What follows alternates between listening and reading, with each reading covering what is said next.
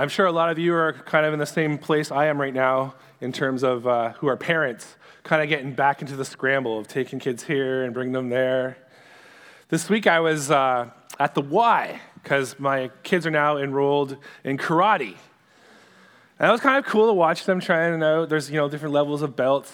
But what's really remarkable for me was there was one child who was in the karate program who I had met earlier when I was at camp, and my kids had gone to camp for a week. And he had gotten really close with my son, Dominic. And they were both from Waterdown, so I was kind of excited about this connection, and we had kind of given our information to him to give to his parents, but we never got a phone call. And so when I met him there, he was talking with Dominic. They were kind of connecting, and a little bit later on, I got to meet this kind of large, physically fit guy, really nice smile, it was warm. He's like, "Hello, I'm Joseph's dad." And we began conversing, and I learned that he is from Syria. He was here for about 2 years. And he's still kind of finishing off his veterinary license because he was a veterinarian in Syria, but now he's kind of relocating here. And his wife was already working, and he's really excited to be in Canada. And we started just hitting it off. And I realized we live really close to each other, and it was a really warm, welcoming conversation. He was talking about things back in the home country in Syria, and he mentioned something about religion. And I said, do you have a faith? And he kind of stopped, and he looked at me and said, "Yes, I grew up Christian, but to be honest, I don't know if I want to raise my son with any religion right now." And I immediately realized that there was a big wall that had been built up in his life, and that wall was actually probably literal at times, like an actual physical wall protecting him and his family from incoming attacks. And I realized, when we talk about these walls being built, this gets real. And as I spoke with him, I obviously didn't press it too much, he was just really happy. He's like, "You got to come over to my house for a barbecue someday." And so we were connecting on that, and I'm really excited to do that. And I was like, yes. And then I just thought when I was going home about these walls, the walls that Christian community can build to the point where they are not able to engage with another side. Walls where other faiths can come towards our faith. And just the fact that actually trusting in God can lead someone to somehow build a wall against another person. And that hurts. And I know that I'm not immune from it. I know that we're not immune from it. I know that the church isn't immune from it. In fact, when we look into the scriptures and we start to see Jesus' life, we see that really the biggest wall often that was put between him and others was put up by religious people. I want to turn to Luke 5, often called the calling of Levi, in verse 27. "And after this, Jesus went out, and he saw a tax collector by the name of Levi sitting at his tax booth. 'Follow me,' Jesus said to him. And Levi got up, he left everything, and he followed him. And then Levi held a great banquet for Jesus at his house, and a large crowd of tax collectors and others were eating with them. But the Pharisees and the teachers of the law who belonged to their sect complained to his disciples, 'Why do you eat and drink with tax collectors and sinners?' Jesus answered them, 'It is not the healthy who need a doctor, but the sick. I have not come to call the righteous, but sinners to repentance.'" When I read this text, I see a Jesus who meets people where they're at. He meets them at their work. He meets them in their homes. He meets them in their sin. He meets them where they're at, who they are. And I also see the tendency for those who want to come closer to God to kind of bracket that out. I see Pharisees who really wanted to make sure that they put up walls. In fact, actually, they had this thing called fence laws. They put around laws. So, I don't want to get too close to even getting close to breaking that law, so I'll put other laws up, other walls up around those ones.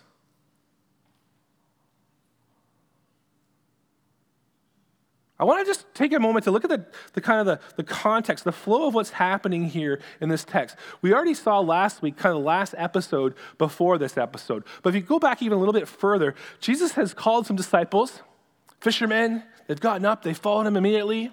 Then he heals a man who has been possessed by an evil spirit. Someone who just people stay away from, hands off, don't want near them. And then he heals someone who has leprosy. Again, hands off, don't touch. And then he heals someone who is a parapletic, who people actually couldn't even get to Jesus. I don't know about you, I'm starting to see a theme in this, that Jesus is liberating people from malignant spirits, from physical handicaps, from social handicaps. This is what he's doing. This is his purpose that he's moving with. And so he comes, after doing all of this, to an outcast that's a little bit different. He's an outcast by occupation. Jesus went and he saw this tax collector, and notice how he goes right up to the booth. I almost imagine rolling up to the U.S. authorities, you know, when you're going to go across the border, rolling down your window. Do you have anything to declare? Yes, I declare that you will follow me. That's what Jesus is doing, right? And the guy's like, all right, jumps right in and travels on with Jesus. That's what we're talking about. He's meeting him at his job, where he's supposed to be collecting tariffs and duties on products. And Jesus says, follow me. And this man immediately goes, yes. Part of this is because he knows Jesus is a rabbi, and this is a great honor. He recognizes, this is a once-in-a-lifetime shot I got. And I know this man's reputation, and I know that this is something that can change my life. And so he goes out. Now, who is this man, this tax collector?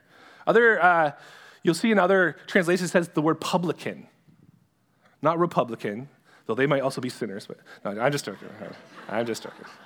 I'm joking. Democrats as well are sinners. We're all sinners, okay? So, a publican.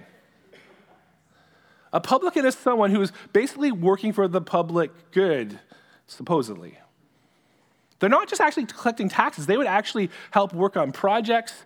They would help supply the military with equipment and these types of things. They're basically logistics officers for the Roman government.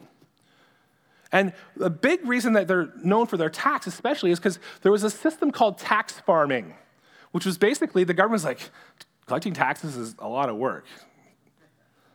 CRA, right? And so they say, let's just farm it out. We'll just hire some people, and they'll pay us a bunch of money for the right to go collect taxes. And then what happens is these guys go out and they collect the taxes, and they have to make sure they collect as much as they just gave to the Romans. And usually what they do is they value your goods and they charge extra. So these tax collectors aren't just unpopular with the Pharisees, like the religious elite. They're actually extremely unpopular with the regular Joe and Jane. When Jesus calls Levi, you can imagine a bunch of, not just the religious people, the other people going like, what are you doing? This guy's a thief. He's been basically overcharging, taking all this stuff from us. Not only that, he is constantly connected to the Romans. And the Romans are this oppressive empire, this regime that is crushing us as believers in Yahweh. Why in the heck would you call him as a disciple? And so you can have all these questions, but Jesus is meeting him where he's at. He says, this tax collector has every bit of a need to come with me as any other person in our society. By the way, tax farming is often considered one of the reasons why the Western Roman Empire fell. It was a bad system. It was a corrupt system. It was an oppressive system, and he is a part of it, and yet Jesus wants him and his crew.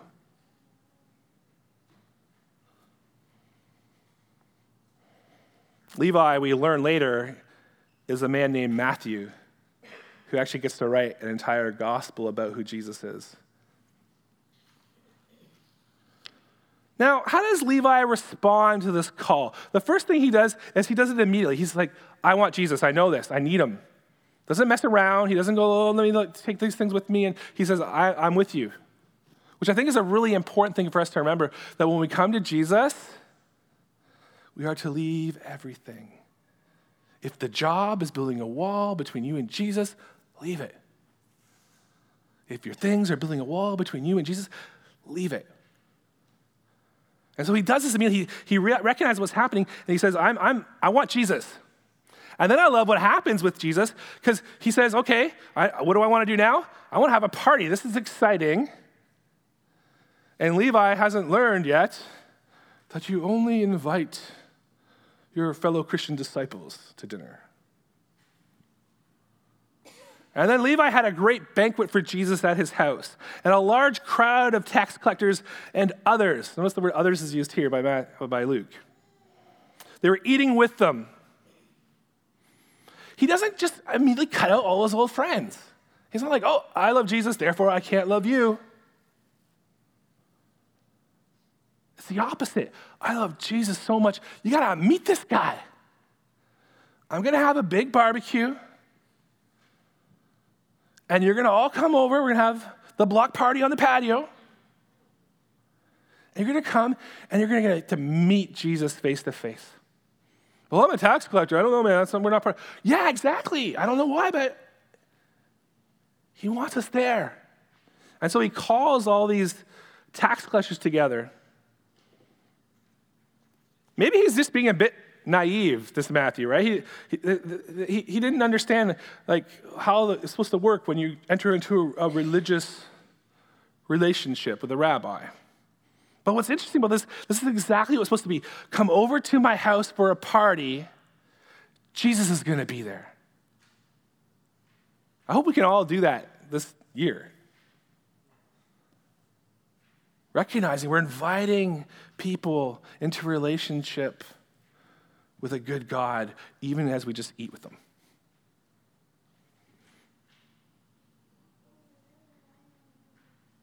This is probably one of the best ways to bring down walls, this whole eating thing. I think it's really important. We don't recognize what it means.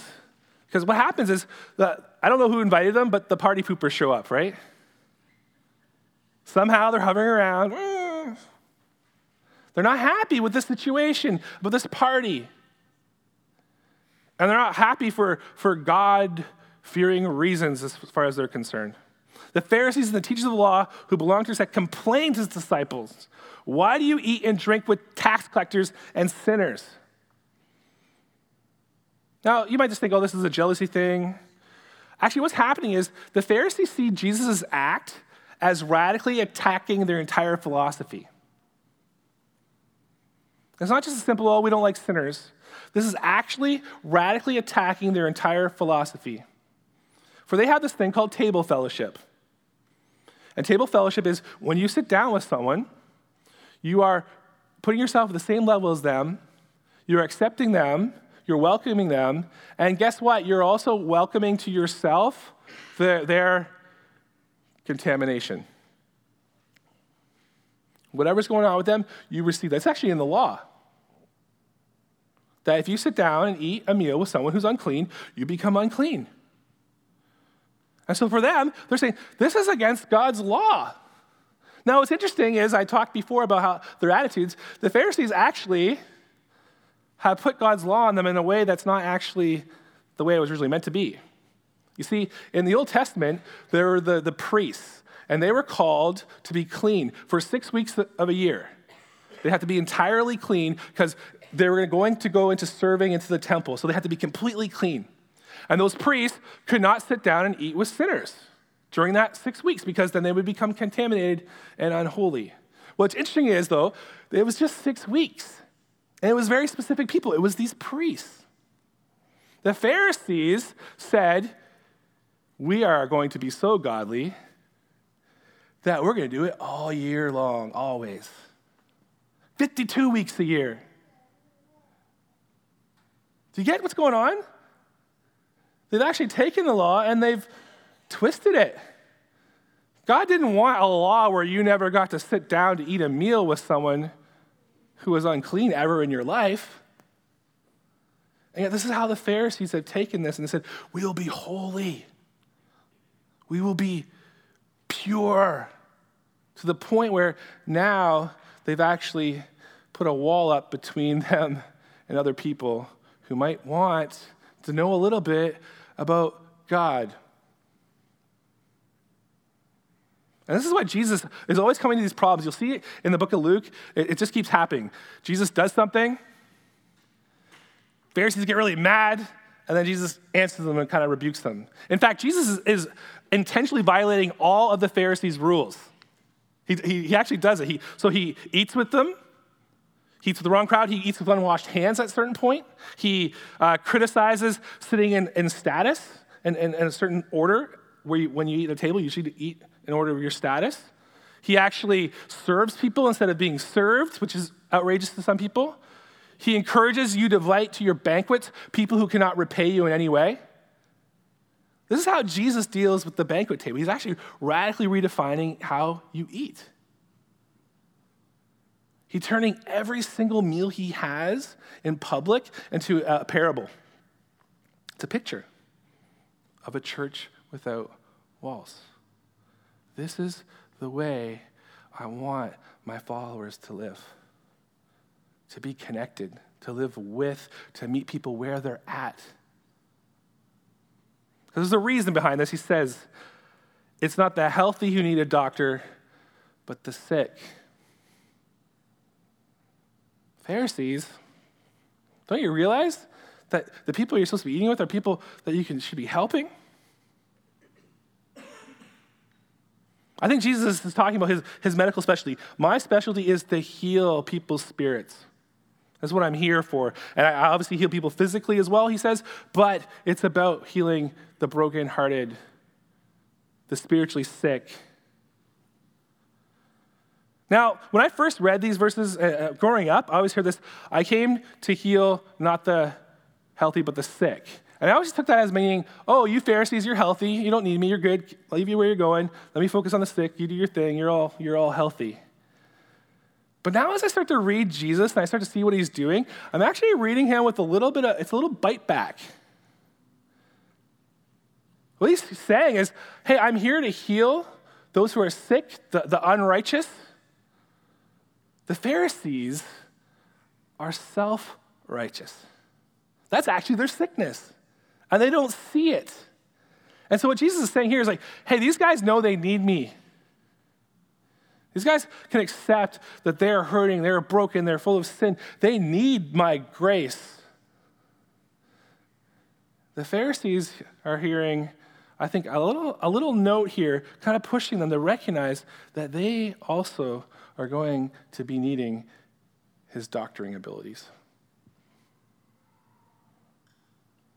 Jesus would rather spend time, I think he'd rather us spend time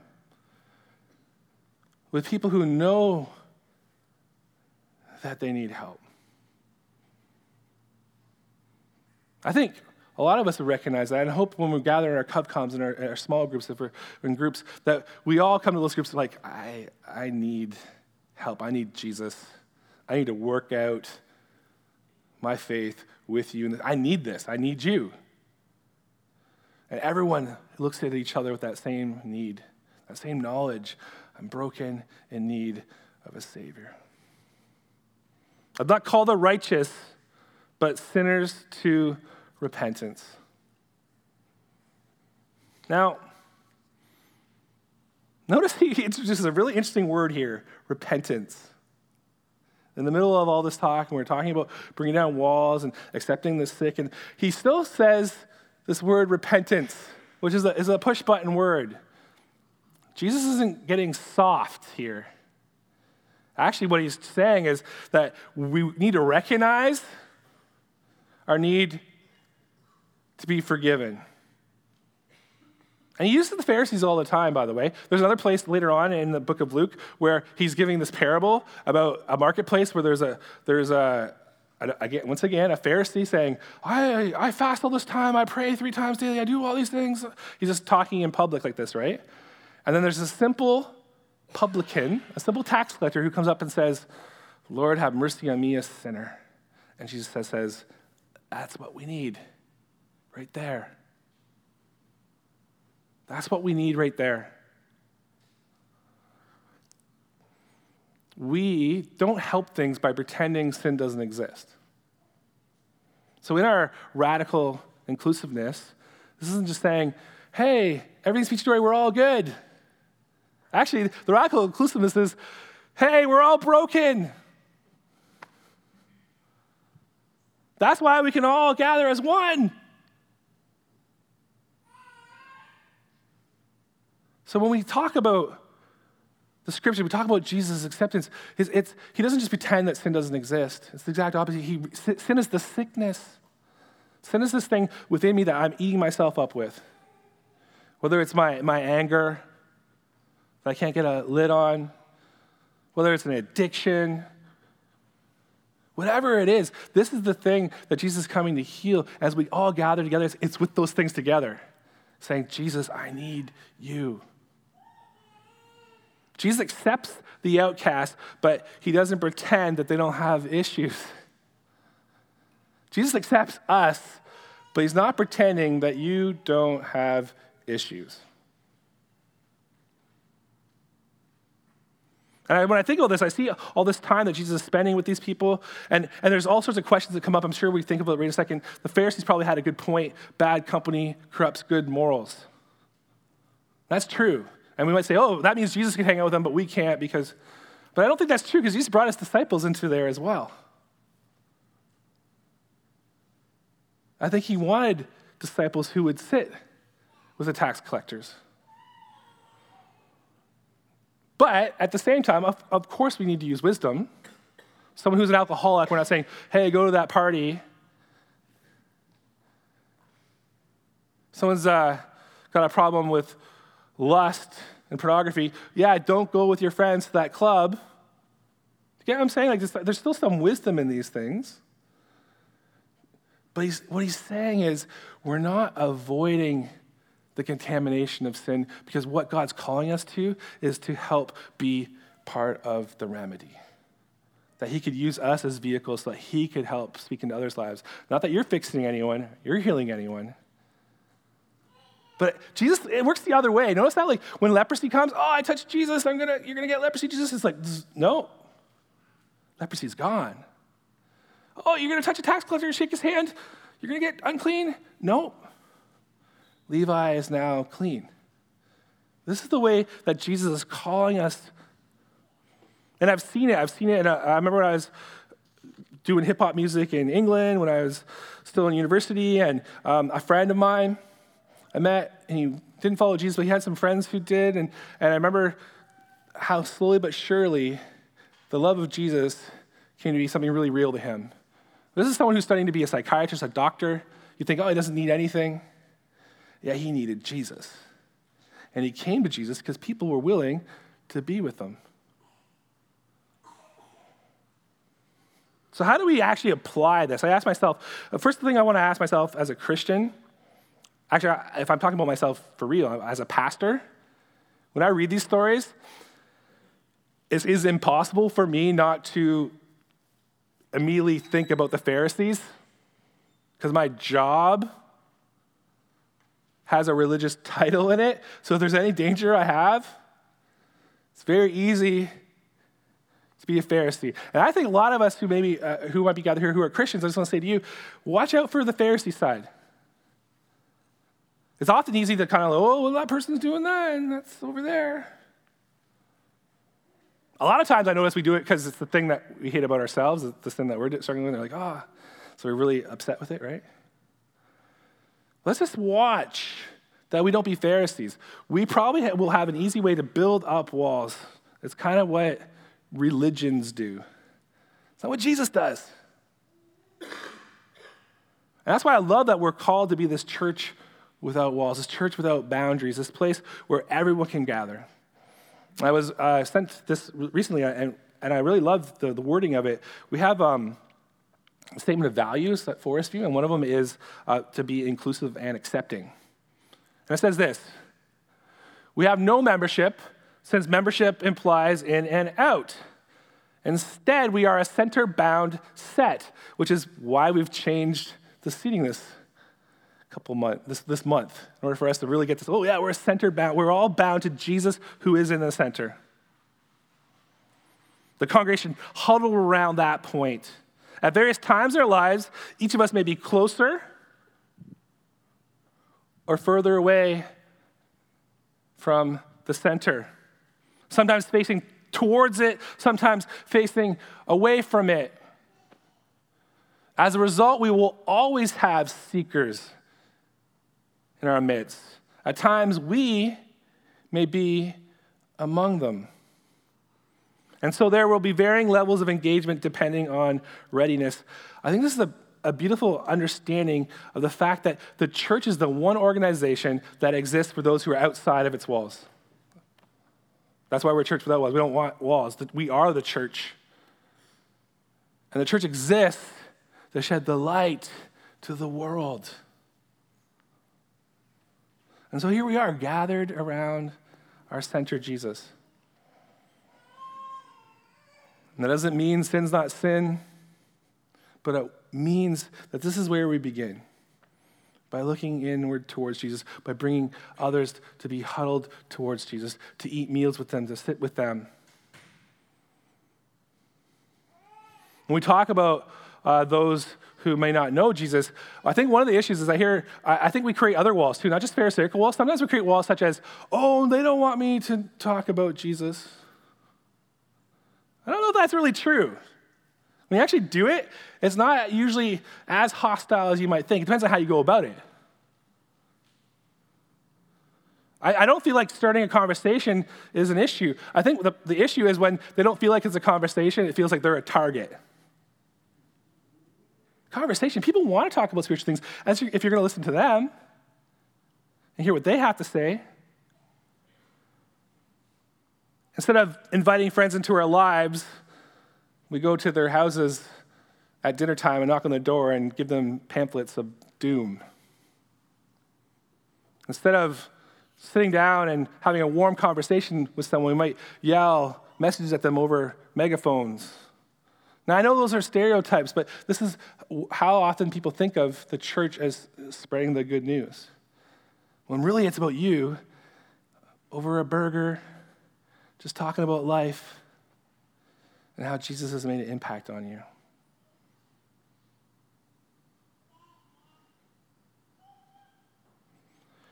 I think sometimes we see this in real life where people can make a roadblock for themselves between them and Jesus just because they're afraid. It might be simply a simple thing like this, like, oh, I had this sin in my life, so I better not talk about Jesus to them, because then they're going to go, oh, yeah, but you were doing this. And it's all big sham. It's exposed as sham. It's not a sham.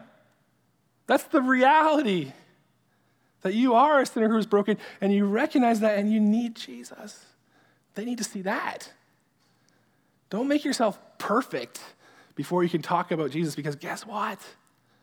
It ain't happening.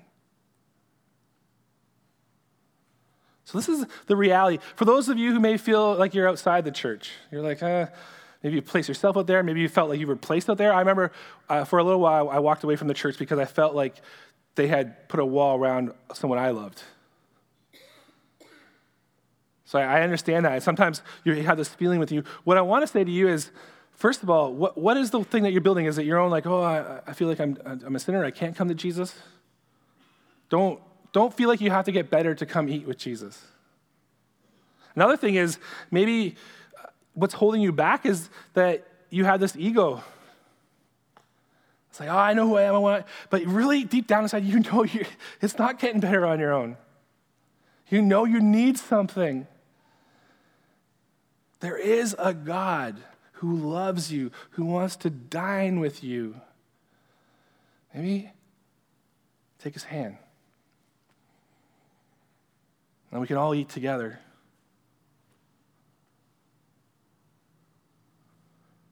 Jesus meets you where you're at. If you're in pain, he's meeting you with tears. If you're in self-hatred and self-loathing, he's meeting you with a wellspring of love that will just fill that void, that black hole you think can never get filled. He has the ability to do that. If you're struggling with addictions, he's going to meet you there and work with you to have the strength to do whatever is taking you to get through these things. When I look at the table today, I see an invitation. And there's a lot of different theologies about how the Eucharist works and how we approach it. What I would say to you is, one thing that I found very exciting in my life is to see this table as an invitation to follow Jesus. I had a friend who I met at church. He started coming to church in Toronto, and then I discovered he was blogging about us. Like, oh, I went to this weird church today, and this happened. And the next week, he'd kind of report on this sermon. So it was kind of neat because I could actually get some feedback. He didn't know I was following him, following me, or whatever it was. And he was going through, so I'd follow him on his blog, and I remember coming to him one day, and Faith was like, hey, so how do you feel? Like, your blog seems really positive, you're loving Jesus, and you want to come to him? He's like, no, I'm not quite there yet, I don't know. He's like, but you'll know when you see me at the table. And I remember the day that he walked up to the table, and he took a piece of bread, and he took the cup. And then he turned around, he had a giant bear hug from me and one of my friends, like, ah, oh, welcome to the family. So I just want to encourage us all today to look at the table as an invitation to dine with Jesus, to come to Jesus, to be with Jesus. We don't know, none of us know exactly what all of that means, but come meet Jesus. If you want to follow him, if you want to be like Levi, to respond that way, come to Jesus. There's no walls here. Those of us who are part of this church family, the church without walls, let's just dedicate ourselves to continually thinking about this whole question. How is it that we can keep tearing down what it is that comes between people and Jesus? We don't want to get in the way. We just want to be the ones who introduce. You know what? Today you might just be in need of an introduction yourself again. Hey, I need to come back. Hey, Jesus, it's been a while since we really talked. And he says, come on and dine with me. Let's pray. God, we thank you for this call to be a church without walls. We thank you that you called Levi, who the regular people hated and the religious people hated, and yet you loved. We pray that we would be a people characterized by that love. We pray you would give us opportunities to speak from love. We pray, Lord God, that as we come to the table today, that you would remind us that Jesus broke bread and said, this is my body, it was broken for you.